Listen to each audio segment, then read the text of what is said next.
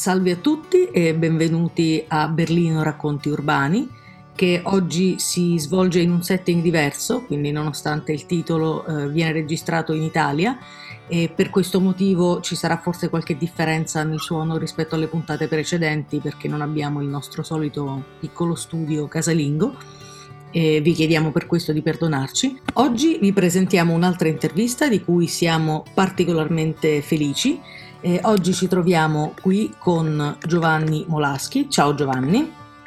Ciao Angela, eh, grazie per l'invito. Allora, oggi vi presentiamo un libro di cui Giovanni è autore, che si chiama Storie di libertà per ragazze e ragazzi che inseguono grandi sogni, con illustrazioni di Roberta Maddalena Birot.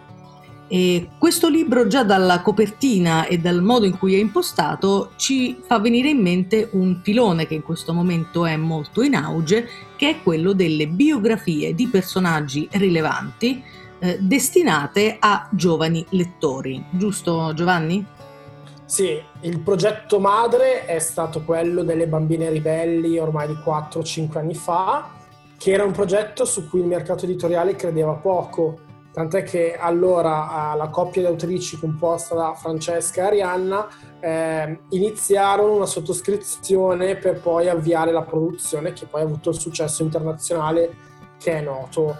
È un filone che ehm, nel corso di questi anni ha avuto diverse declinazioni, quindi ci sono stati gli sportivi, eh, ci sono stati eh, i, i ragazzi di paesi stranieri Mancava un po' la parte eh, GLBTQ, che invece il volume di cui stiamo dibattendo prende, perché si era parlato di altro. Eh, quindi con Nadia Agostini, eh, ormai un anno fa, quando è nato il libro, ci siamo visti, abbiamo cominciato a parlare di questo progetto, loro è piaciuto e siamo partiti con eh, Roberta che appunto ha illustrato parte eh, dei disegni e Manuela Mellini che è l'editor, entrambe residenti a Berlino. E quindi abbiamo anche un collegamento con, con i nostri racconti urbani. Avete avuto difficoltà a trovare un editore che si appassionasse a questo tipo di progetto o siete partiti subito con De Agostini trovando immediatamente un, un approccio favorevole? Perché proprio come dicevamo il mercato editoriale italiano in passato non credeva in un libro come Storia della buonanotte per bambini ribelli, qualcuno potrebbe diciamo, supporre che la stessa editoria italiana possa avere qualche reticenza a creare un libro su storie di personaggi LGBTQ destinato ai giovanissimi o ai giovani. Allora, io sono arrivato da De Agostini con un'analisi di mercato quindi io non conoscevo nessuno della squadra con cui poi ho lavorato, dall'editor che ha firmato il contratto a Roberta e a, Man- e a Manuela che menzionavo prima, un gruppo che si è creato man mano. Eh, lavoro da tanti anni come eh, osservatore creativo su più ambiti, eh, mi sembrava che ci fosse un'apertura e sono andato dall'editore dicendogli le cose come stavano e l'editore ha sposato subito il progetto forte del fatto che ehm, il mio percorso lavorativo e in generale il taglio messo in presentazione è un po' diverso rispetto a eh, quello che è stato fatto finora dove tendenzialmente il racconto di profili LGBTQ avviene con millenni di ritardo, no? Quindi questo tipo di progetto, l'intellettuale medio italiano si occupa di Alessandro Magno, a cui, che è stato evidentemente una pietra miliare della storia per sé e per tutta una serie di motivi, è un riferimento che per, una, per un ragazzo che è nato dopo il 2010 può essere un po' ecco, lontano. Senti, io farei un passo indietro con quello che tu dicevi all'inizio perché è un approccio che raramente si sente riferire da uno scrittore, cioè tu hai detto io sono andato dall'editore con un'analisi di mercato, laddove normalmente, diciamo nell'idea classica che uno ha dell'autore, è eh, chi scrive il libro o chi ha l'idea che si presenta dall'editore dicendo ho fatto questo, lo vuoi pubblicare. Tu invece ti sei presentato, se ben capisco, dicendo io ho capito che questo si può vendere per questi motivi. Capisco bene? Sì, poi c'è un problema culturale legato al fatto che la parola vendita è sempre qualcosa di negativo. Detto ciò, eh, Kate Haring, che menziona nel libro, era eh, un intellettuale più che un artista che collaborava con MTV, vendeva le proprie opere e faceva anche lavoro solidale. Ehm, ha un approccio più internazionale, mio, se vogliamo, poco italiano, laddove non credo che la vendita sia negativa e che il mercato abbia delle regole, laddove il mercato è fatto da una domanda e una risposta, quindi al netto di tutta la parte di marketing e tutto. Ehm, in generale io cerco sempre di fare qualcosa che non è stato fatto prima nei vari ambiti in cui lavoro, perché eh, il grande errore che mediamente un creativo fa in Italia ma anche all'estero, però in Italia è più facile, è quello di eh, vivere il prodotto che sta facendo come espressione del proprio ego e di non capire che quella cosa lì poi atterrerà nelle vite di chi il libro lo compra, di chi guarda quel programma televisivo, di chi lo ascolta la radio. Quindi tendenzialmente se in partenza tu individui qualcosa che a te piace, su cui puoi lavorare bene, ma che poi ha un target di riferimento chiaro, lavori meglio. E... Cosa ti ha fatto capire che in questo momento in Italia c'era la domanda e lo spazio per questo libro? Quando hai capito che era il momento giusto per un libro così? È finita un po' la stagione politica, eh, laddove i ragazzi che hanno mediamente dai 13 ai 18 anni eh, difficilmente vivono il proprio orientamento affettivo rispetto a una battaglia culturale che è già stata fatta. Perché al netto della quantità di diritti che esistono o al netto delle battaglie che si stanno facendo oggi, per i ragazzi nati dopo il 2000 dove il mondo aveva già dei riferimenti arcobaleno chiari a livello globale, si è tolta un po' la patina di battaglia, che non è una cosa positiva o negativa, è semplicemente un cambio di direzione che poi si registra, se vogliamo, anche eh, in altri ambiti, laddove per la mia generazione eh, era più o meno la politica era centrale, cioè non andare a votare era un problema. Per le generazioni che viene dopo, la politica è una questione talmente tanto vetusta che il cambiamento tu lo eserciti ogni giorno. È difficile per un ragazzo eh, riconoscersi in un candidato politico. È più facile che abbia come esempio un insegnante di scuola, un genitore, un cantante. Assolutamente. In questo caso abbiamo parlato di ragazzi, abbiamo parlato di ragazzi nati dopo il 2010. Chi è il target di questo libro? Che età ha? Che caratteristiche ha? Dove vive? Cosa fa? Per, per chi è pensato questo libro? Allora, da catalogo è scuole medie, quindi è più o meno, da catalogo è più o meno dai 10-13 anni.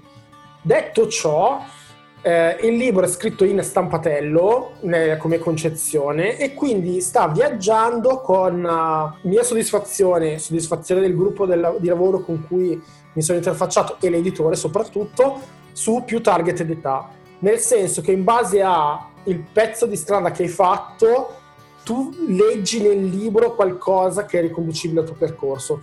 Quindi il mio lettore va dai 4 anni agli 87 in questo momento. Notavo fra l'altro che rispetto agli altri libri di questo filone, eh, le storie sono un po' più lunghe, un po' più dettagliate e che ci sono anche eh, dei riferimenti a degli aspetti più oscuri, più, no, non degli aspetti oscuri necessariamente della vita delle persone, ma a dei fatti più pesanti, più complessi nella loro vita e penso tanto a, ad Alan Turing, quindi prendo la prima e l'ultima, ad Alan Turing, quindi sia alla guerra, al, al contrasto con eh, il nazismo, sia a quello che gli è accaduto dopo, alla sua condanna, alle modalità con cui è stata attuata e a quello che ha comportato, ma penso anche ai riferimenti che vengono citati nella storia di Katie La Torre, che parlano per esempio del milieu culturale nel quale si è formata la sua personalità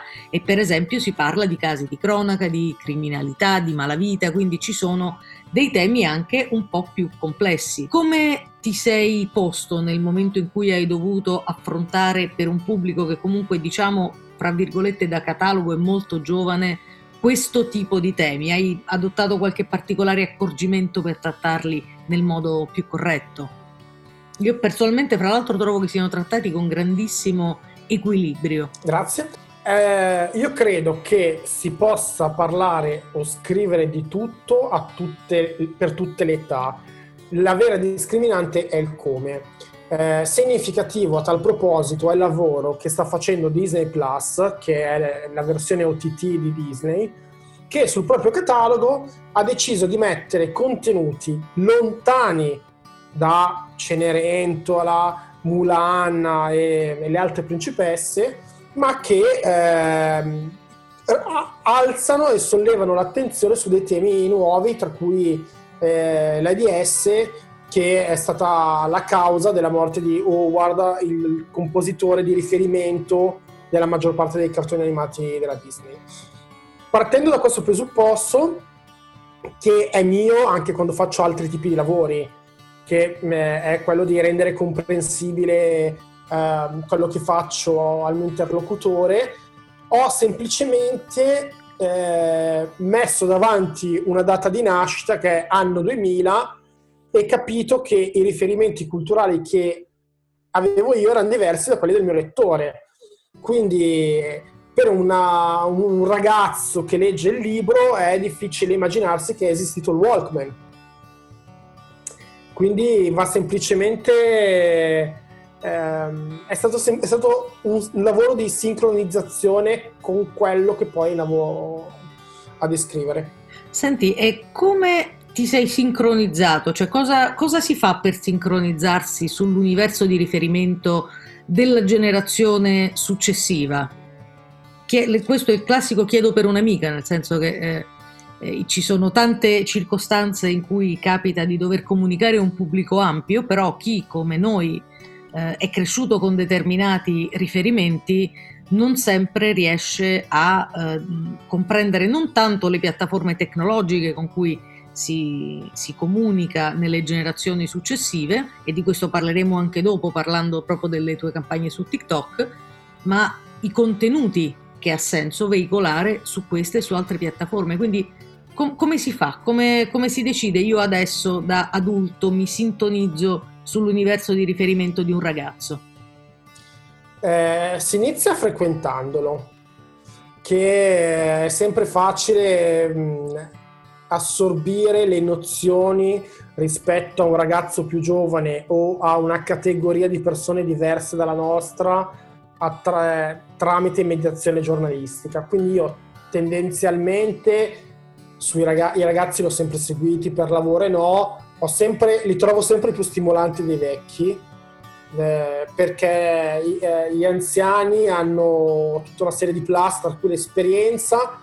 Devo dire che preferisco vedere anche dal punto di vista creativo qualcosa di nuovo sul canale youtuber che la quattrocentesima replica di un film del 1500, 1950, giù di lì non perché non gli riconosco valore, ma perché credo che la contemporaneità sia una, discrimine, una discriminante più forte.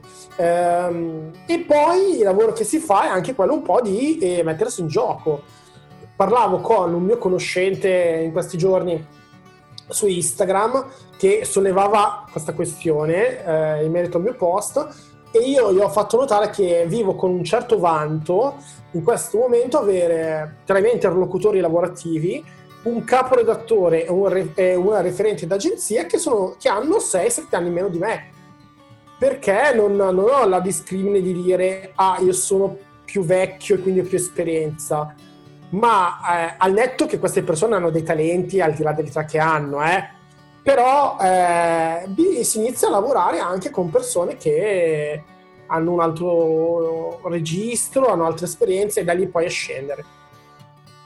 Ok, allora parliamo a questo punto del tuo lavoro, al di là del tuo lavoro di autore, eh, tu ti occupi di mh, strategie di social media, ti occupi di marketing, mi sembra di capire mh, in, in, generale, e, e, hai appunto questo focus di cui, di cui ci parlavi sulle generazioni più giovani. Raccontaci il tuo lavoro, permettici di capire il tuo lavoro e di capire in che modo proprio questo tuo lavoro ha dato forma anche al tuo modo di essere autore di questo libro.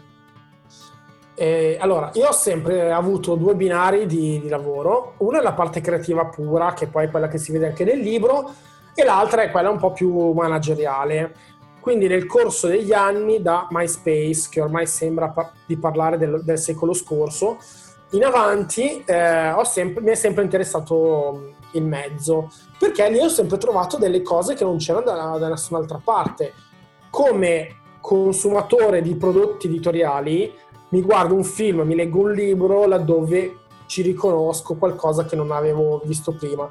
Sui social tendenzialmente vedi sempre qualcosa di nuovo, perché cambia, cambia la generazione, cambia il linguaggio quindi adesso TikTok, al netto di tutto quello che sta succedendo attorno, eh, è interessante perché mh, per quanto riguarda ad esempio le campagne contro il bullismo, si è, si è, fatto uno switch e quindi i ragazzi non raccontano più le violenze subite, ma come hanno fatto a emanciparsi da queste violenze, che è comunque un passaggio culturale importante che si è visto eh, su Instagram quando a un certo punto si è deciso che le donne dalla 36 potevano avere anche la 44, la 46, la 48 ed era tutto normale. Mi viene da dire che anche prima che qualcuno decidesse, ci desse questa possibilità, alcune di noi se l'erano presa. Eh. Non si raccontava. sì, lo so, lo so. Quindi, diciamo questa cosa.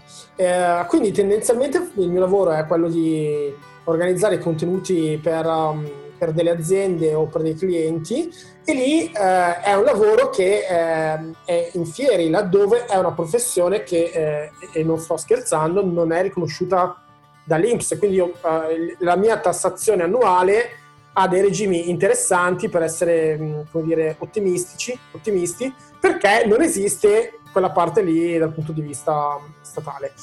Quindi cosa succede? Che essendo un lavoro che si va man mano a fare, devi essere sempre aggiornato eh, quindi capire come cambia, frequentare, uh, frequentare e man mano nel corso degli anni ho anche fatto formazione gruppi di lavoro che eh, arrivavano e che forti nel loro profilo Instagram credevano di replicare lo stesso profilo, la stessa metodologia su poi account aziendali ed è la cosa più sbagliata che possa succedere. Certo. L'operazione simpatia solo se stai, vedendo, stai vendendo dei popcorn, perché se no non va mai bene. La simpatia non va mai bene, ma Taffo lo sa questo. Simpatia. L'operazione simpatia, okay. cioè parte quella cosa per la quale tendenzialmente io vado dal cliente e gli dico e ciao ti faccio diventare più brillante, più simpatico, ma se tu hai davanti un, una persona che quella roba lì non ce l'ha, che il suo core business non lo prevede perché vende macchine, eh, perché vende fiori, perché vende puzzle, è difficile quella cosa lì. Quindi a te piace quella suggestione, ma poi è difficile da applicare. Ragion per cui, quando poi il profilo cresce, tu hai un'audience diversa da quella che, eh, a cui dovresti parlare. Certo. Torniamo a parlare di audience, in questo caso parlando di ragazzi. Il fenomeno TikTok lo abbiamo chiaramente, eh, lo, lo, lo, vediamo, lo osserviamo tutti da diverso tempo, ma è arrivato all'attenzione dei, dei media mainstream con uh, quello che è successo al famoso uh, rally di Tulsa di Donald Trump, che è stato essenzialmente boicottato con successo da ragazzi molto molto giovani che appunto si sono organizzati su TikTok. E tu hai cosa diciamo non comune per persone della nostra generazione, mi permetto di dire nostra perché insomma più o meno mi sembra di capire che siamo lì, forse tu sei un po' più giovane, però eh, la, generazione credo sia la stessa, non è eh, una generazione abituata a questo social. Che cos'è che dovremmo sapere di questa piattaforma? Dovremmo sapere che ha delle dinamiche simili a quelle che hanno permesso a Obama di vincere nel 2008. Quindi la leva comunitaria è sempre quella, cioè ogni social esplode se riesce, esplode positivamente, eh, se riesce ad aggregare attorno a sé delle persone che parlano la stessa lingua, che hanno lo stesso immaginario e hanno interessi comuni e quindi questa cosa è primaria. Eh, TikTok devo dire che è, è, interessante in queste settimane in cui si comincia anche a vedere tutta una serie di cloni eh, fatti per evitare, eh, per evitare appunto che il mercato si, si, si fermi su quella parte di comunicazione e di intrattenimento è, è, molto lontana poi dal dibattito che fanno gli adulti, perché i ragazzi continuano a usare TikTok in maniera normale, perché è molto semplice, molto intuitivo. Ehm, rappresenta il suo blocco dovrebbe spaventare un po' tutti, perché ehm, nel momento in cui noi decidiamo come adulti che eh, potenziamo i canali già in essere, tra cui Instagram, ad esempio con Reels, e eh, quella cosa lì la blocchiamo, è come se stessimo chiudendo una porta ai ragazzi. Nel senso che dal punto di vista di mercato, potenziare le piattaforme esistenti aiuta eh, chi già, già su quelle piattaforme c'è. Quindi per anni noi abbiamo visto arrivare dei nuovi influencer, dei nuovi, um, dei nuovi volti, dei nuovi um, mondi da conoscere perché il social faceva entrare questa parte. In questo momento blo- bloccare TikTok vuol dire perderci eh, la comunicazione dei ragazzi. Non so se è qualcosa che sia morale.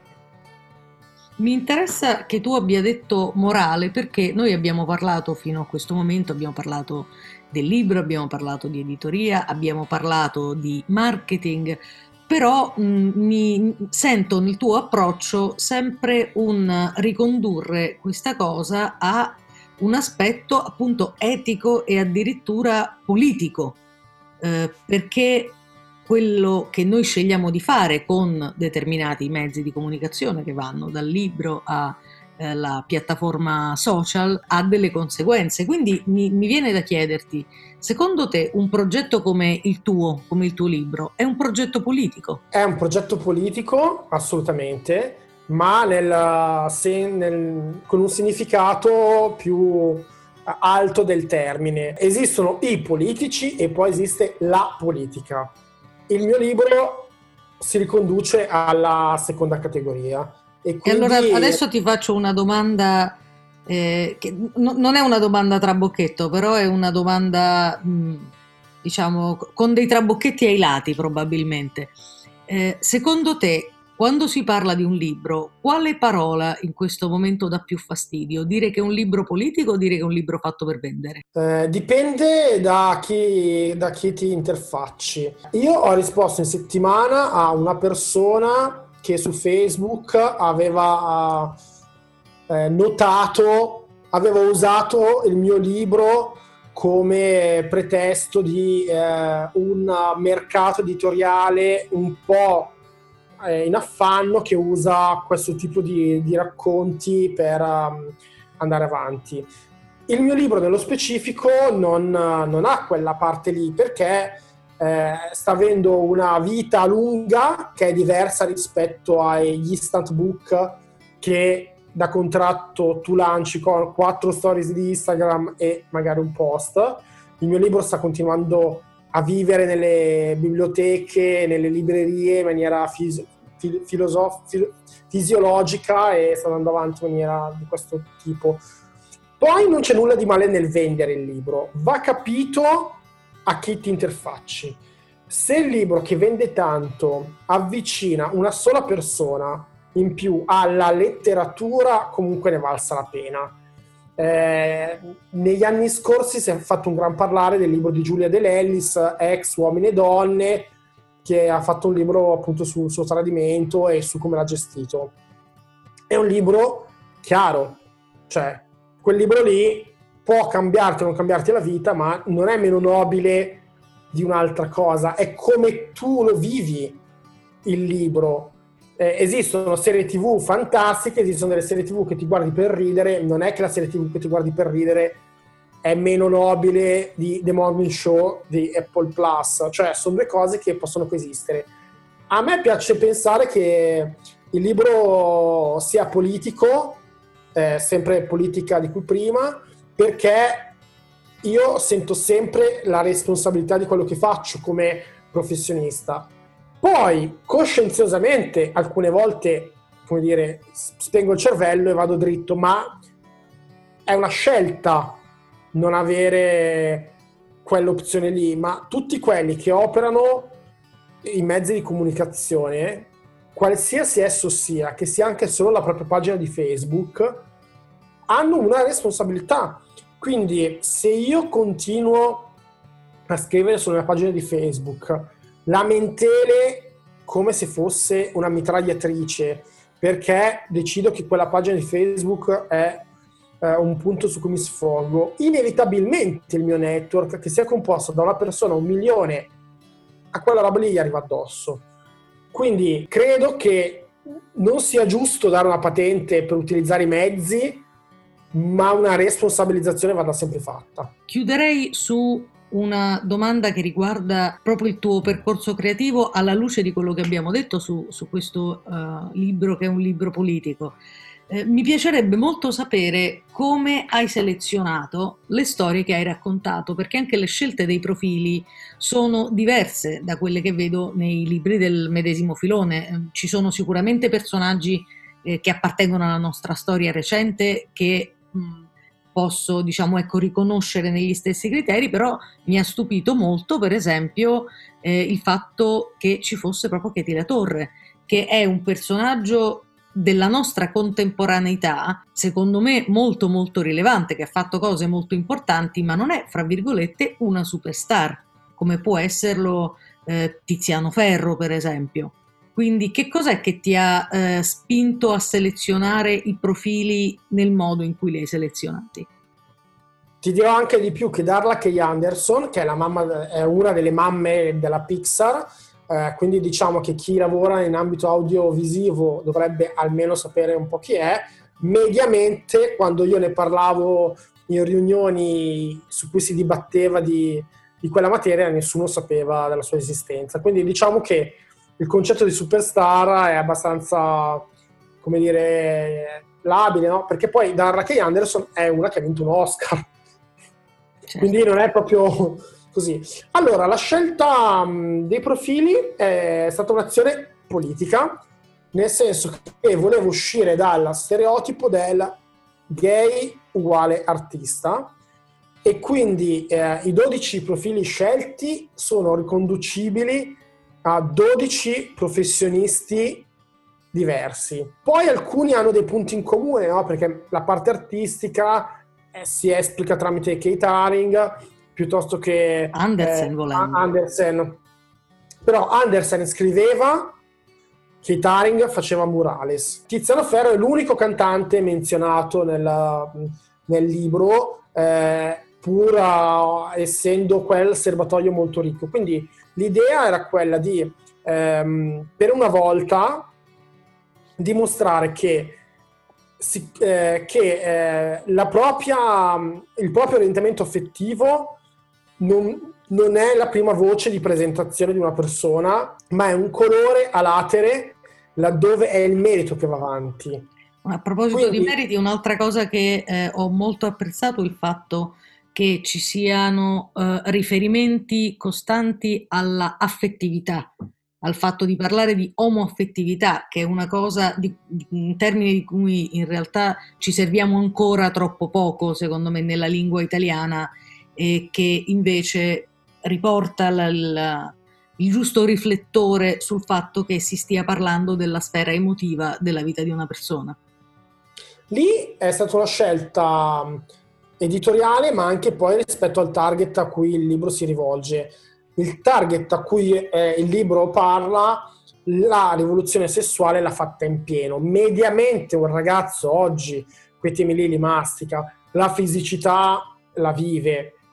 Qual è il vero tabù degli adolescenti di oggi? L'affettività, perché le relazioni sono nel frattempo cambiate, quindi le, la nostra generazione è ancora quella a cavallo del fai un figlio, non fai un figlio, vivo da sola, prendo il cane, non prendo il cane, così. I ragazzi d'oggi difficilmente hanno uh, su di sé quella parte che hanno fatto altri prima di loro e quindi devono viversi, devono immaginarsi un percorso affettivo che può essere lungo una vita con la stessa persona oppure fatto per dei pezzi di strada man mano.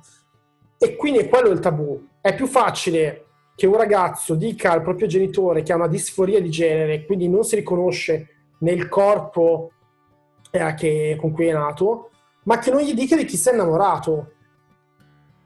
E quindi era fondamentale spostare il centro sul tabù, perché poi eh, adesso è il post, il post quarantena, poi il post covid no, il post quarantena un po' lo dimostra, eh, c'è molta educazione sessuale, c'è pochissima educazione affettiva e quindi coppie che, eh, le coppie che sono saltate è perché a un certo punto eh, viene un po' meno quel progetto di dire sai che c'è, che nonostante tutto mettendoci un pezzo di scotch quel vaso lo ricomponiamo. Allora Giovanni, il nostro tempo è terminato. Eh, io ti ringrazio tantissimo e ti faccio i complimenti per questo bellissimo progetto e per il tuo lavoro. Naturalmente vi ricordiamo che nell'articolo di accompagnamento al podcast troverete il link per acquistare Storie di libertà per ragazze e ragazzi che inseguono grandi sogni, edito dalla Di Agostini, uscito quest'anno. Noi vi salutiamo e vi diamo appuntamento alla prossima volta. Grazie Angela.